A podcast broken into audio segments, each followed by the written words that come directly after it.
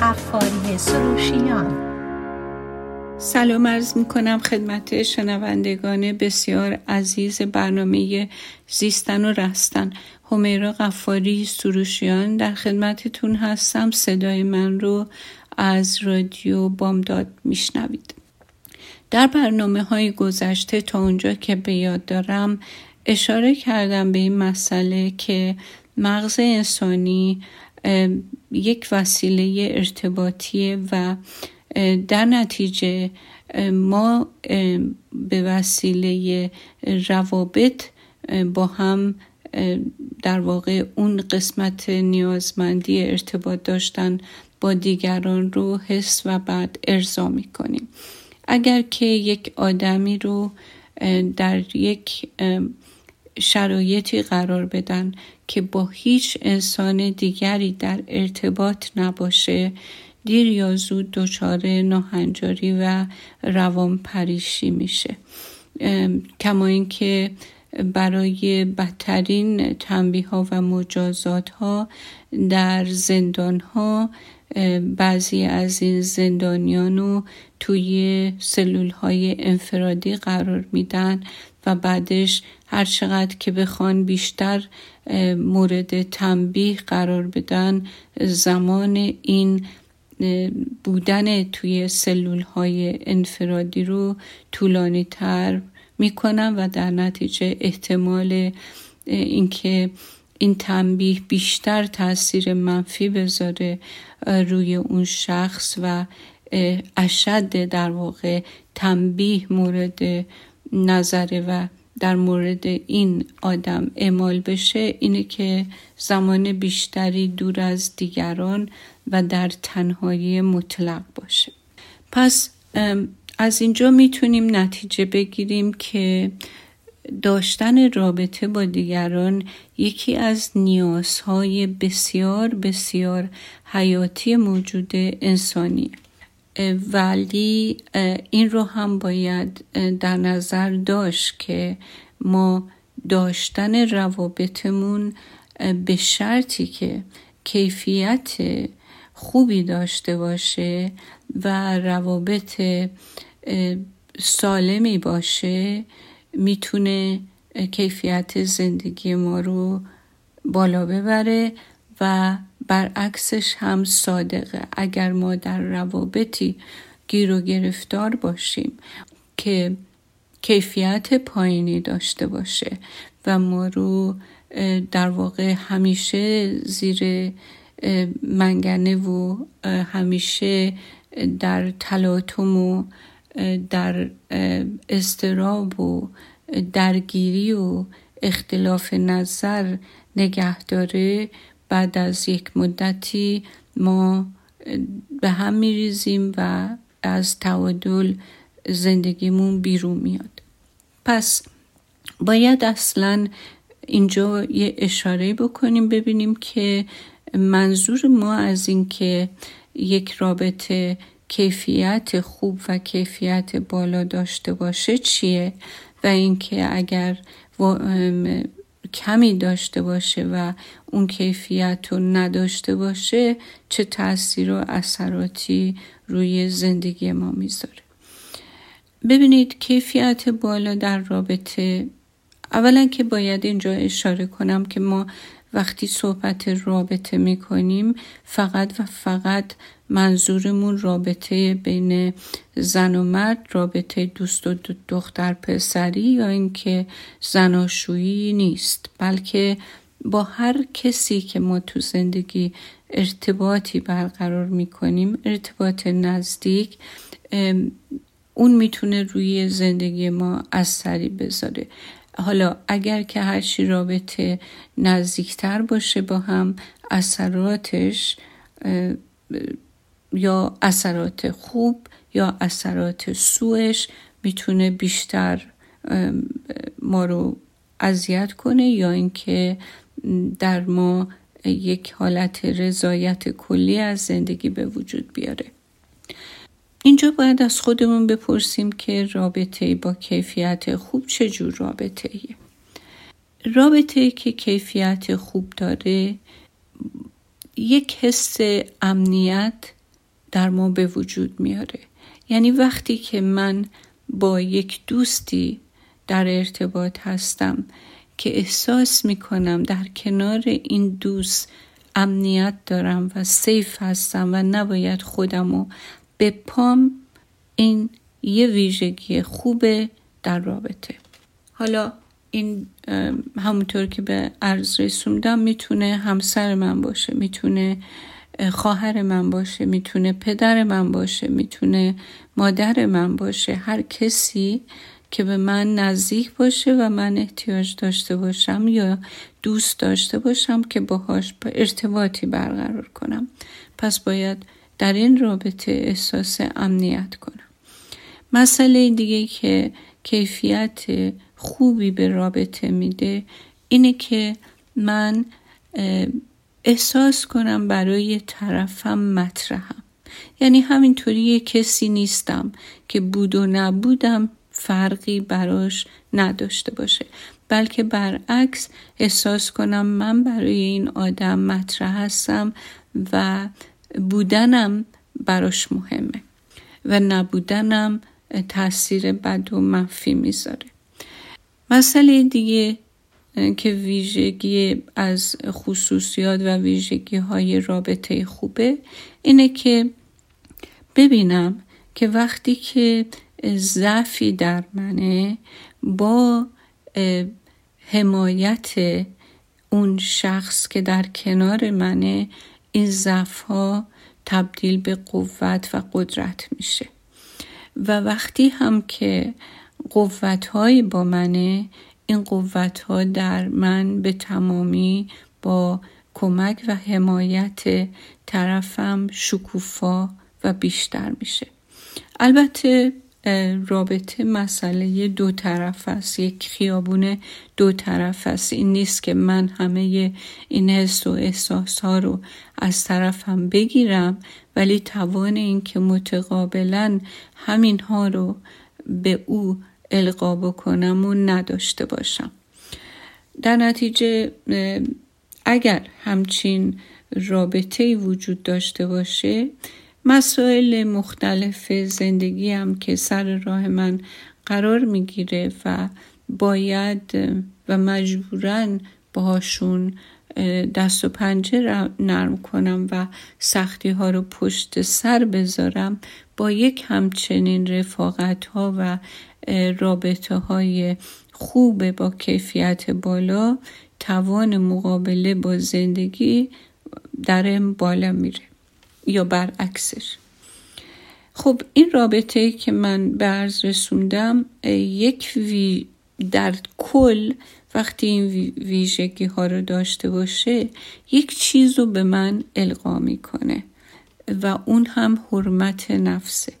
یعنی هیچ رابطه وجود نداره که حرمت ها ریخته بشه و بعد آدم بتونه از بقیه مسائل و دستاوردهای زندگیش به طور کامل لذت ببره.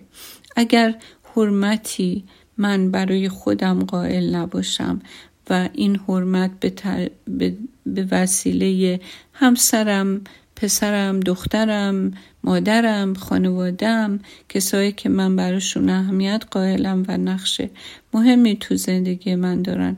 این حرمت من رعایت نشه. اگر من در تمام موارد دیگه زندگی احساس کمبودی هم نکنم هر اون چی رو که در واقع استانداردهای زندگی در اختیار داشته باشم باز هم نمی‌تونم آدم خوشحالی باشم. حالا بعد از این مقدمه و یه گفتگوی کلی راجع به رابطه من الان می‌خوام از یه مسئله خیلی مهم اینجا در واقع بهش تاکید تکیه و اشاره بکنم. و اون هم اینه که ما آدم ها استایل ها و شکل های مختلف ارتباط برقرار کردن گفتگویی یا اینکه از طریق حرکات بدن و یا جست های دیگه که داریم و در ارتباط با همدیگه اینها رو به کار می‌بریم. بعضی از این حرکات و استایل ها نشون میدن حس نزدیکی و حس دوست داشتن و به همدیگه بدون هیچ کلامی.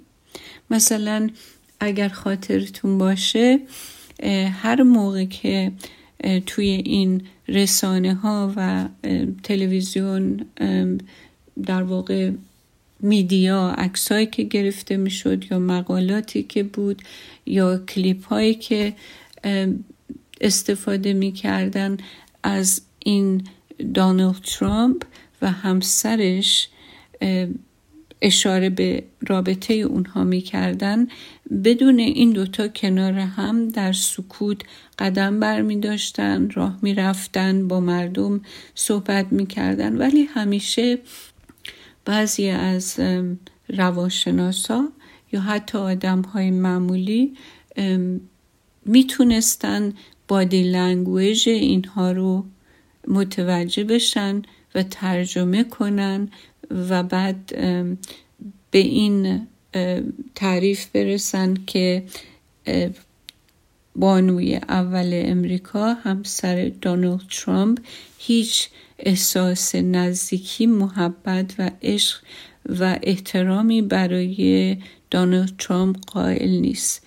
هر جایی که می‌دیدن دونالد ترامپ سعی می‌کنه دست او رو بگیره اون به یه نحوی خودش رو پس می‌کشه دستش رو رها می‌کنه از دست او و اینها همه گویای اینه که ما نه تنها به وسیله صحبت کردن با هم یک سری پیغام ها رو با هم دیگه رد و بدل می کنیم بلکه با حرکات دست با حرکت نشستن با نوع نگاه کردن با جست های مختلفی که می‌گیریم این ارتباط رو هم به دیگری القا می کنیم هم اگر نفر سوم یا آدم های دیگه هم باشن می‌تونن از این طریق بخونن که ما چه حس و احساسی به این آدم داریم.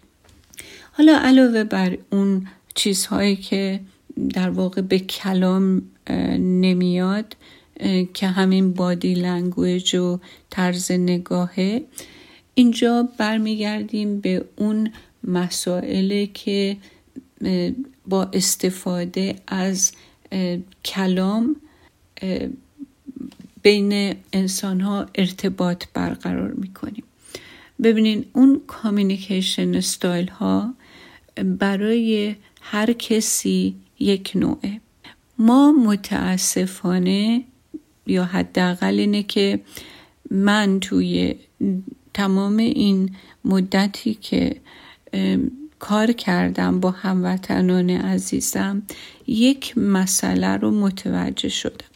اونم اینه که ما در ارتباط کلامی برقرار کردن با هم و تفهیم و تفاهم به تفهیم و تفاهم رسیدن در واقع اون مهارت های لازم رو نداریم به خاطر اینه که بیشتر توقع داریم که طرف نیازهای ما رو خودش متوجه شه فکر ما رو در هر لحظه خودش بتونه حدس بزنه توقعات ما رو بتونه تشخیص بده و اون چی رو که ما دوست داریم و بتونه عمل کنه یا اینکه به ما بگه.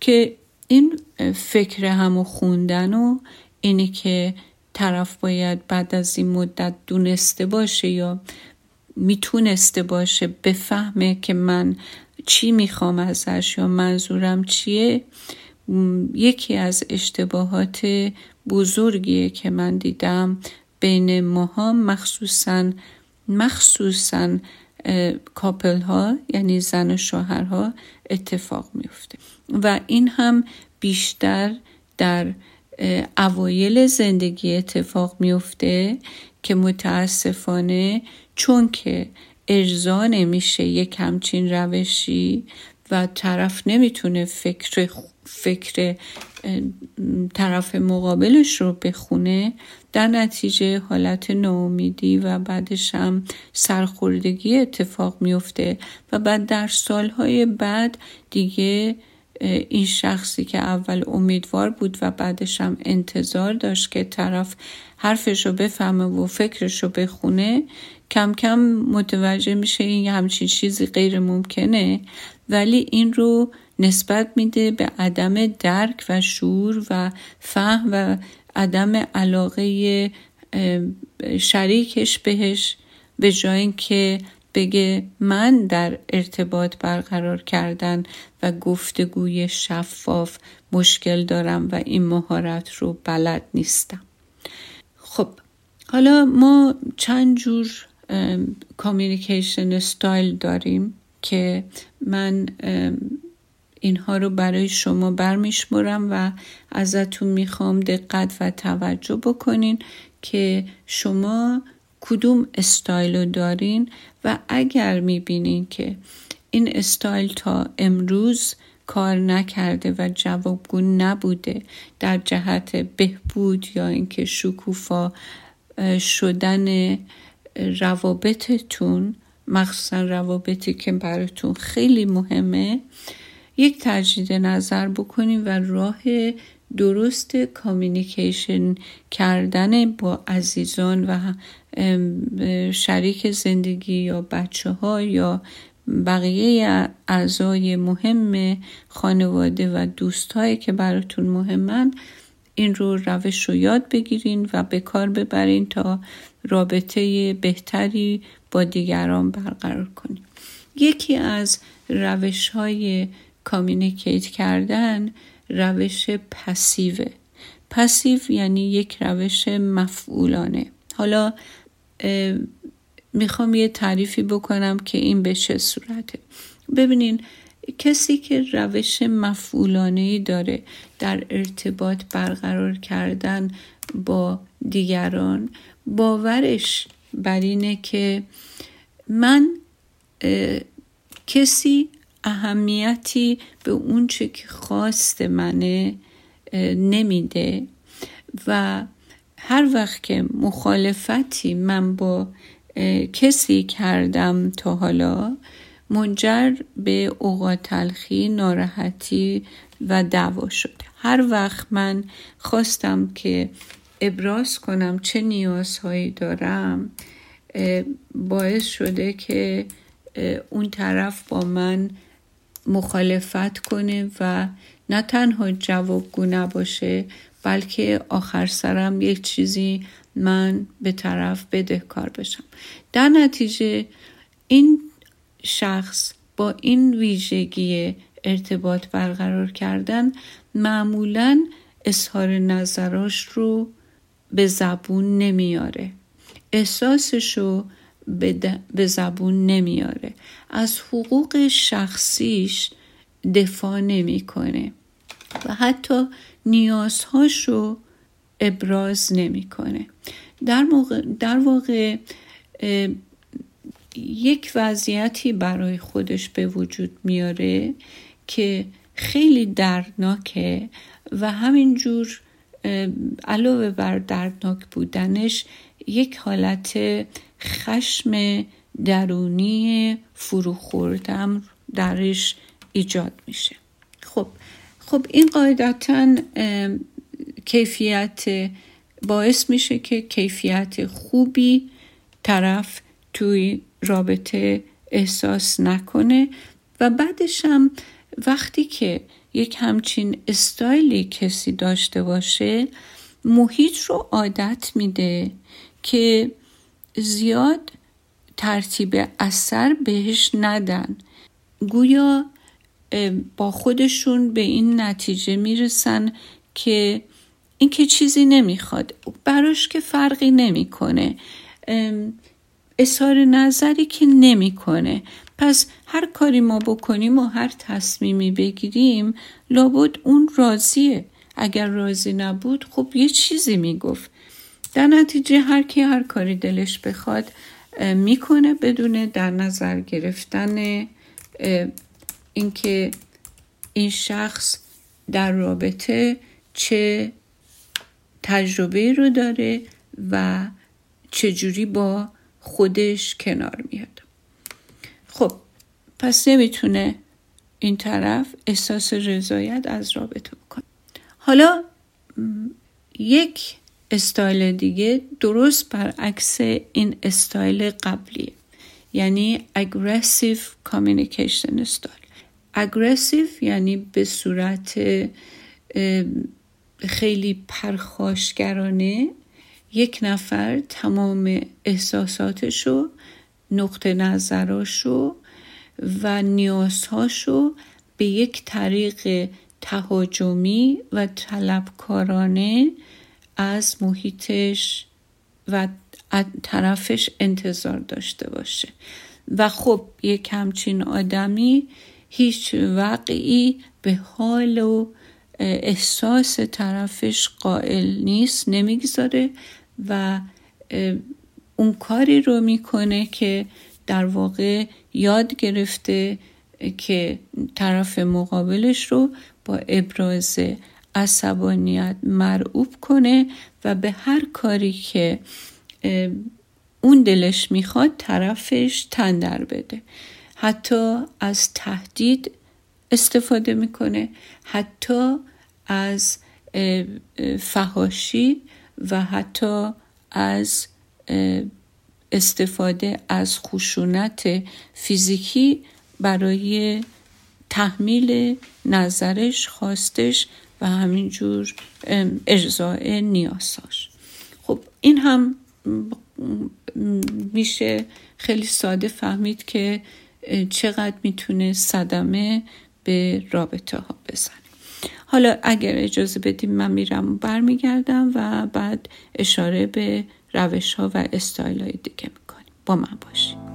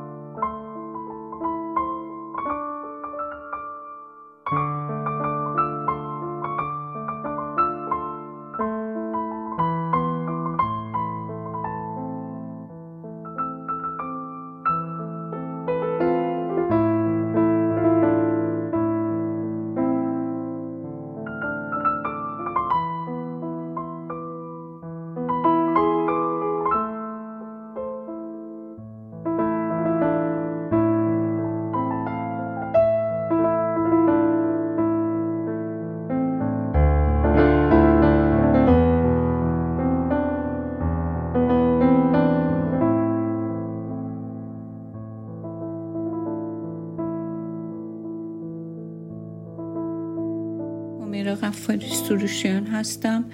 موضوع صحبت امروزمون مسئله ارتباط داشتن و ارتباط برقرار کردن کلامی با همدیگه است که می‌تونه کیفیت زندگی رو بالا ببره یا اینکه برعکس موجب نارضایتی کلی از زندگی بشه. چون مسئله رابطه و ارتباط داشتن با هم مسئله بسیار مهم یکی از فاکتورها و نیازهای خیلی مهم تو زندگی همه ما. از چند مورد استایل کامیونیکیشن و گفتگو صحبت کردم که یکی مفولانه ارتباط برقرار کردن با دیگران به صورت مفولانه بود. مذارت می‌خوام و همینطور ارتباط برقرار کردن به صورت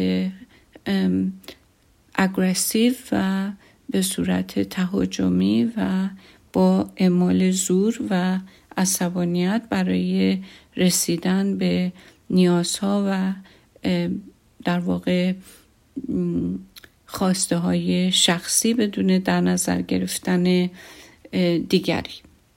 روش استایل دیگه communication یه نوع communication ه که manipulative هستش یعنی با حیله‌گری برای کنترل کردن دیگران از طرق موزیانه استفاده کردن پوزخند زدن اشک تمسار ریختن و همه این کارا رو برای این یک نفر در رابطه ممکنه اعمال کنه که به طور غیر مستقیم مجبور کنه طرفشو که به نیازهایی که اون داره جواب بده.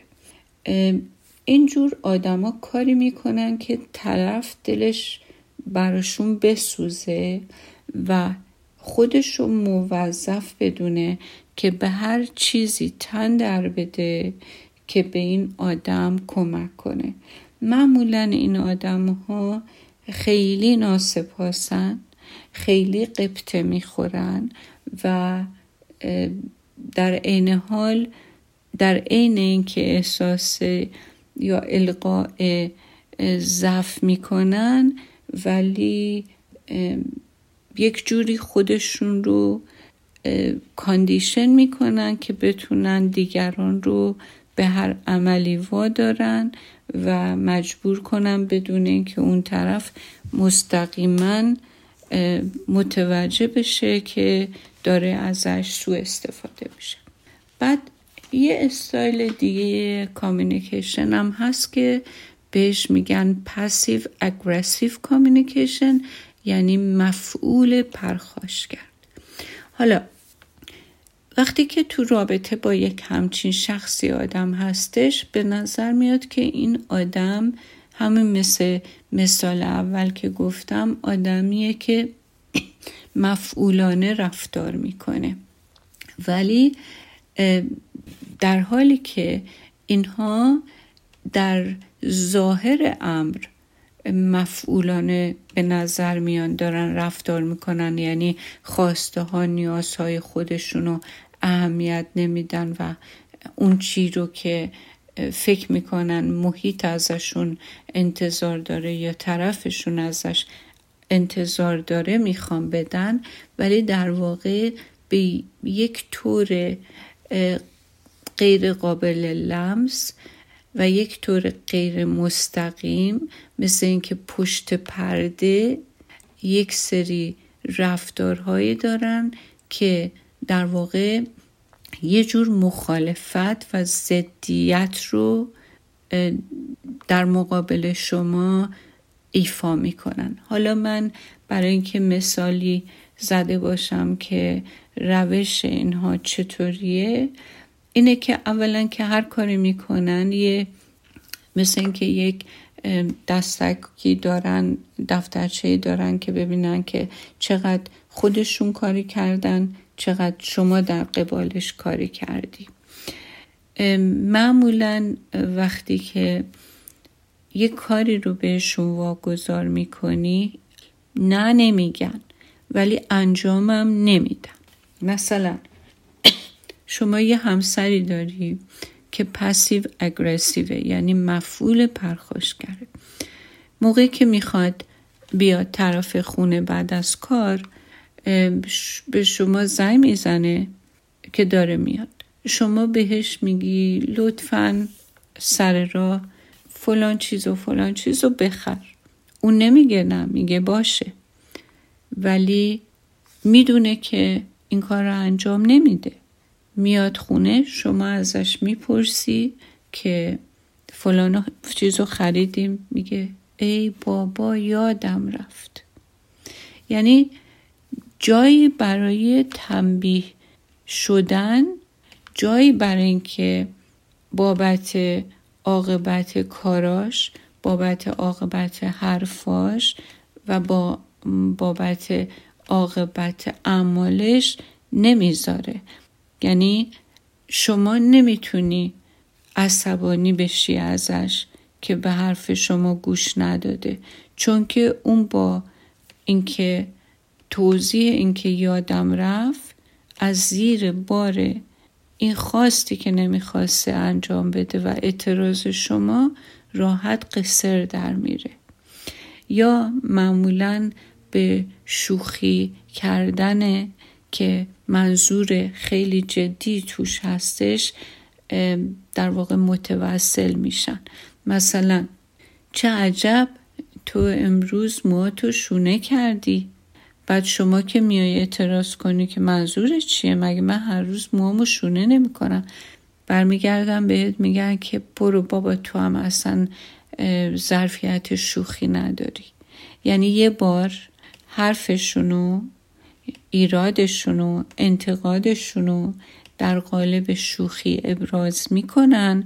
وقتی شما میای از خودت دفاع بکنی محکومت می‌کنن به بیظرفیت بودن. اینکه شوخی, شوخی رو جدی گرفتی حالا داری مهمش می‌کنی حالا بابتش داری دعوا را میندازی و یه جورایی بهت کمپلیما میدن که واقعا نمی‌دونی این مسخره است؟ مسخرت دارن می‌کنن یا واقعا دارن بهت کمپلیما میدن؟ یا اینکه کاملا ندیده میگیرنت و بعد که اعتراض می‌کنی میگن که اشتباه فکری خودته اصلا همچین چیزی نیست.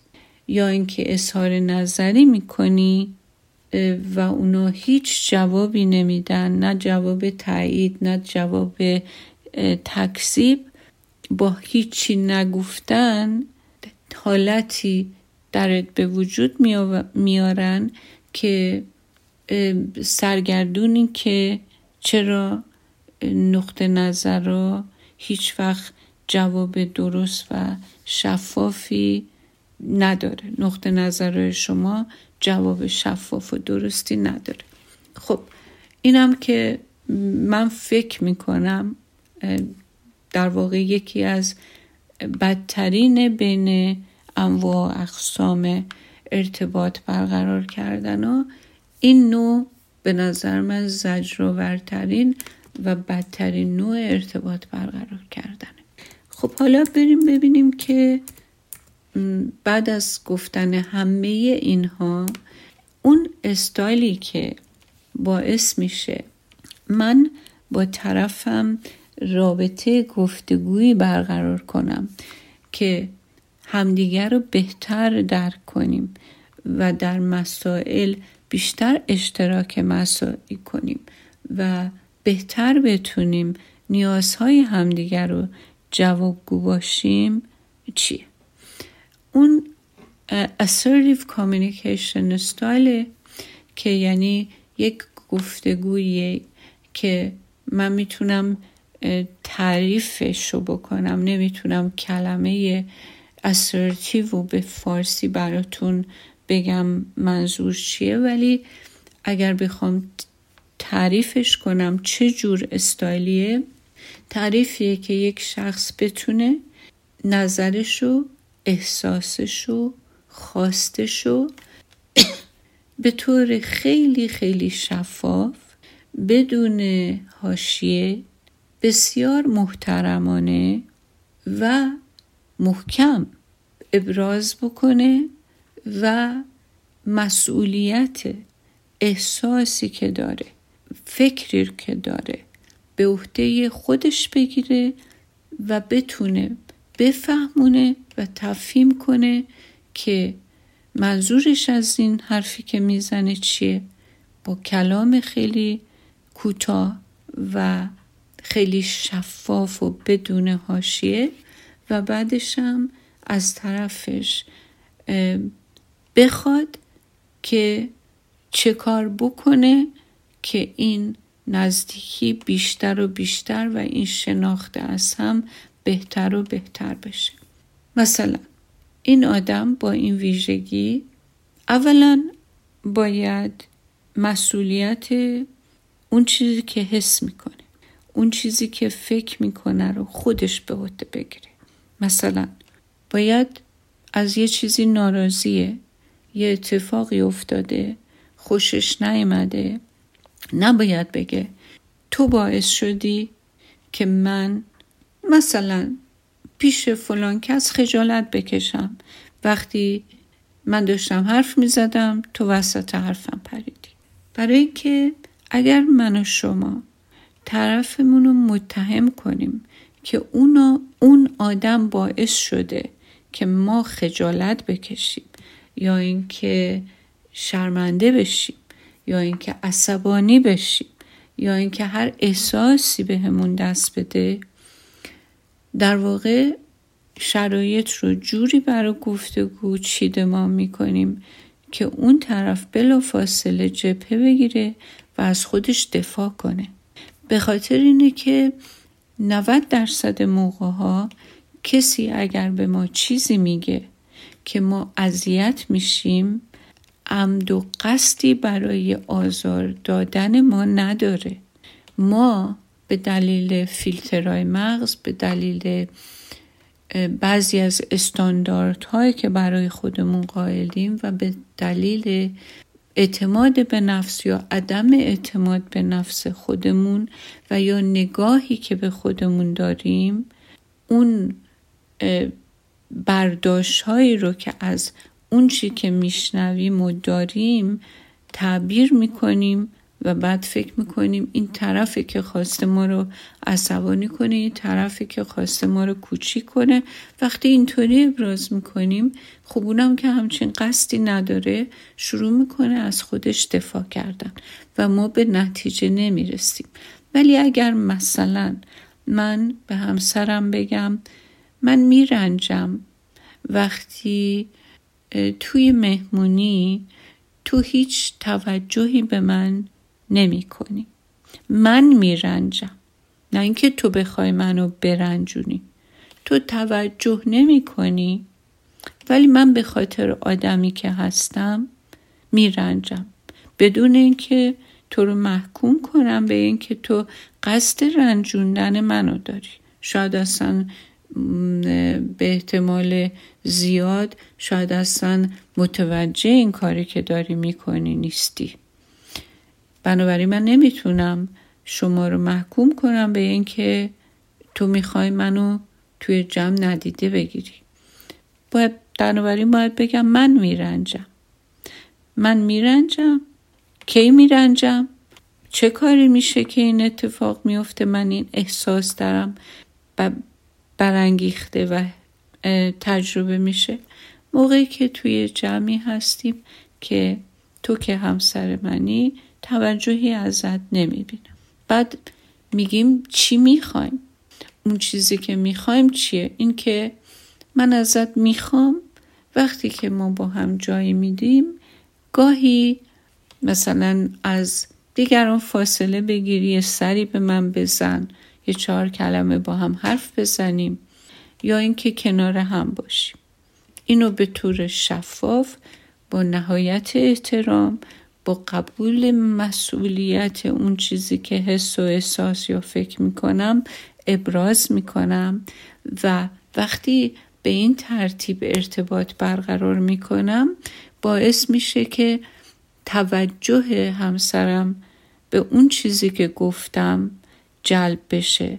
نه اینکه بلافاصله اون سیستم دفاعیش در مقابل من قدرم کنه بخواد خودش رو توجیه کنه و اعتراض کنه که این احساس و در واقع او در من بر نینگیخته به خاطر اینکه همونجور که گفتم احتمال خیلی زیاد وجود داره که اون قصد و عمدش برانگیختن احساس بد تو من نبوده. وقتی من درست اینو عنوان می‌کنم اون منو میشنوه و درست میشنوه و من نیازمم مطرح می‌کنم که من ازت می‌خوام که دفعه بعد اینطور با من رفتار کنی که من این رنجش رو تجربه نکنم. خب حالا شما فکر کن که از همون اول ما حالا بقیه رابطه ها رو کاری نداریم. مسئله رابطه زناشویی. اگر من از همون ابتدای زندگی زناشویی فکر نمی کردم که این آدم باید فکر منو بخونه. این باید خودش بهتر بدونه نیازهای من چیه. این آدم با مطلق گفتن به صورت منیپولیتیو اذیت نمی کردم این آدم با پرخاشگری آزار نمی‌دادم. این آدم با فرو خوردن نیازهای خودم و بعد به وجود آوردن خشم درونی به خاطر مفعولانه عمل کردن خودم عادت نمی‌دادم که به من فکر نکنه و فقط فکر خواسته های خودش باشه چون این باور از من گرفته که بر من هیچی فرق نمی‌کنه پس بهتره اون به خواستهای خودش برسه. اگر من همچین روش های غلطی رو به کار نبرده بودم بعد از دو سال سه سال چهار سال پنج سال زندگی الان اینجایی که هستم نمی بودم. اگر من از اول روش درست کامیونیکیشن و ارتباط برقرار کردن رو یاد گرفته بودم. حالا یکی به من یاد داده بود یا من دیده بودم از پدر مادر خودم. یا مطالعه کرده بودم یا مشاوره رفته بودم.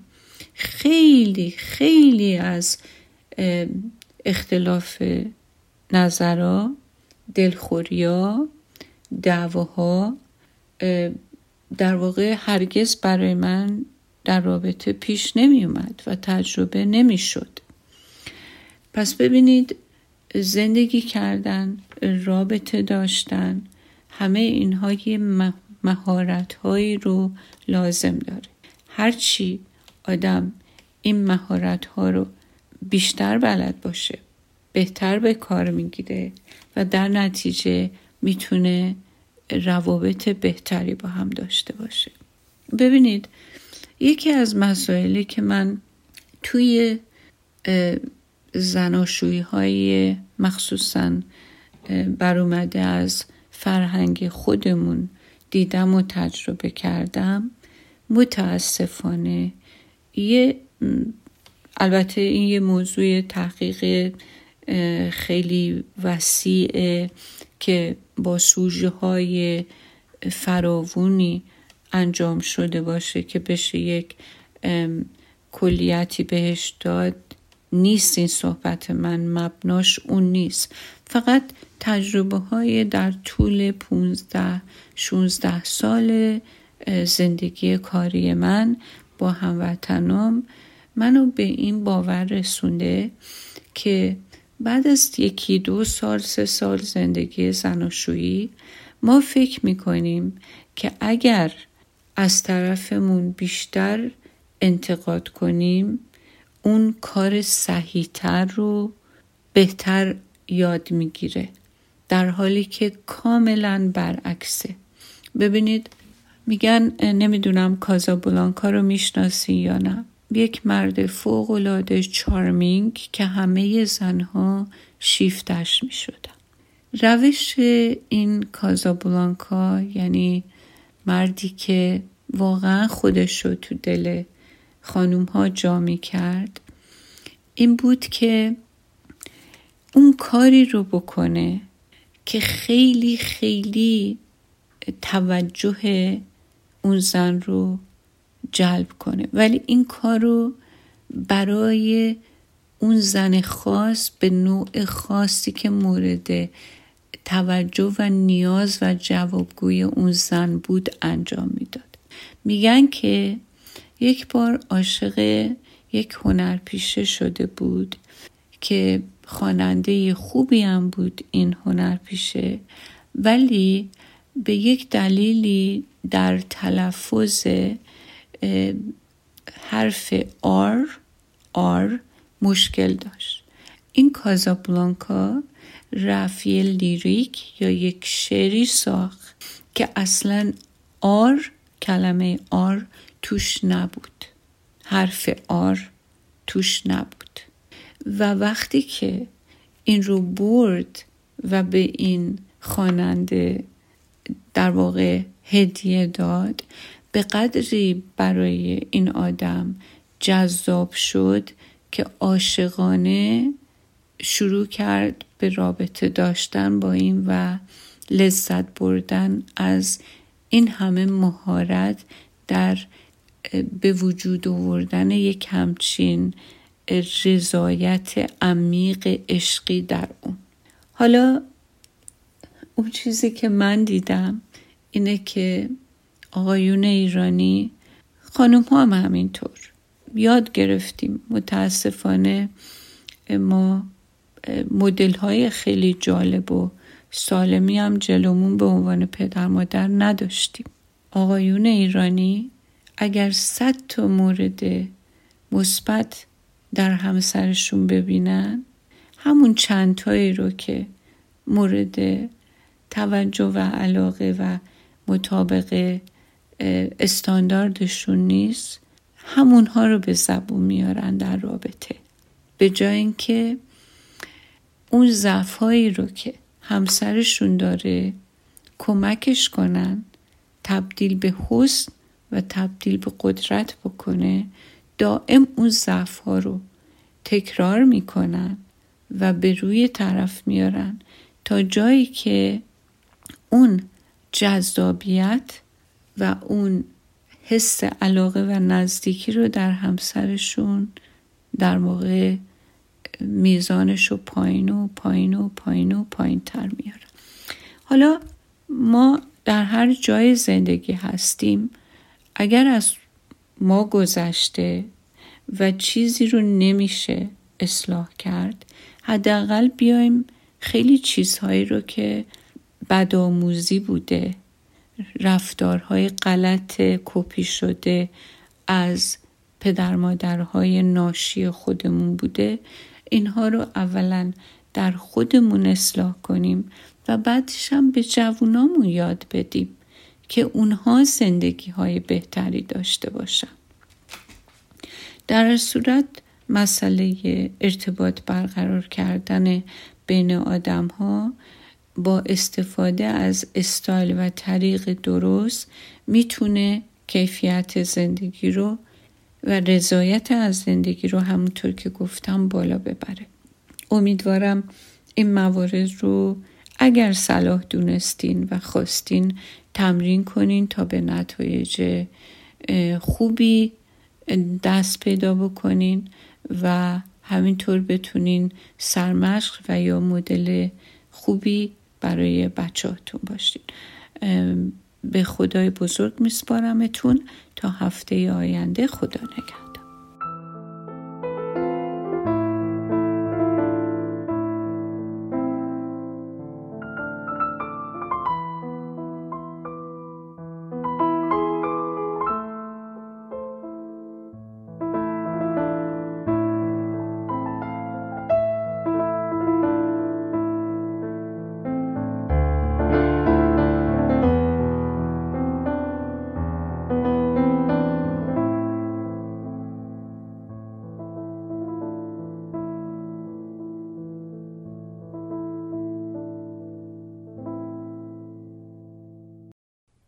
رادیو بامداد صدای ما و شما با زبانی آشنا.